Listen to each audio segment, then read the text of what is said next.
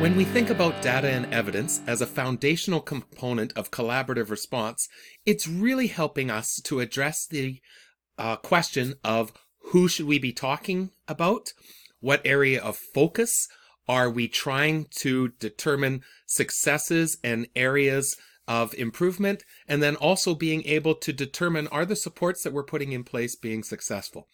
However, sometimes when the data and evidence is not being utilized as effectively as possible, here's what we'll typically see when it's not having that impact that we'd like to have as part of our collaborative response. The first is when there's a mismatch between the assessment and its purpose. We often see this when schools are trying to utilize a tool that's meant to be diagnostic in nature and using it as a screen, and then really feeling pressured with how long it's taking them to gather that information.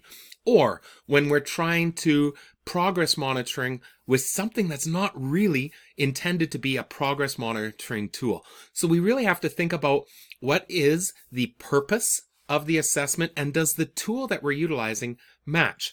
When I sometimes hear um, school teams say, well, we utilized this tool as a screen, but it didn't give us all the information we needed to act upon. Again, that's an indication of understanding the purpose of a screen. The purpose of a screen is to just indicate who should we likely be paying attention to and general trends. It's not intended to give us that deep dive of information that's going to inform all of the instructional next steps.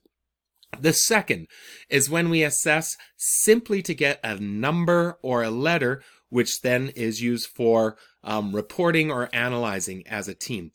We know that if we are looking at, let's say, a, a numeracy assessment and we get a score of 7 out of 10, well, that doesn't necessarily tell me in what areas that we're struggling in, what are the specific um, topics or questions that we're struggling, we need to go deeper than that number in a way that allows us to really inform the response that we need to be taking.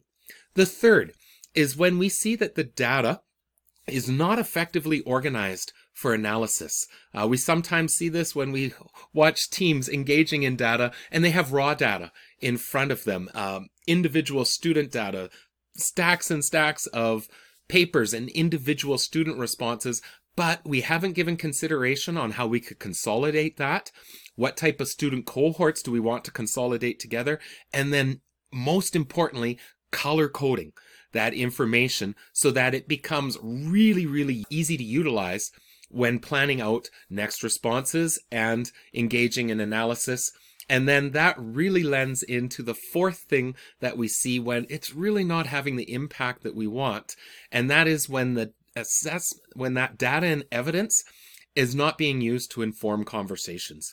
Um, when it's not flagging which students we should be paying attention to, when it's not making its way, we've done the, these assessments and screens over here, but it's not making its way into our collaborative structures and processes, the conversations we're having as a result. In time, again, you want to see those to be able to inform conversations within each one of our uh, layered structures and processes for collaboration. So ideally, we would like to see those universal screens being used to identify students to discuss and then highlight key issues that then are going to drive the instructional practice conversations, particularly in the collaborative team meeting and that then the results are being used to inform what's our next step what's our responses even whether it's response from an entire student cohort that we engage in through our collaborative planning practices or the supports for individual students.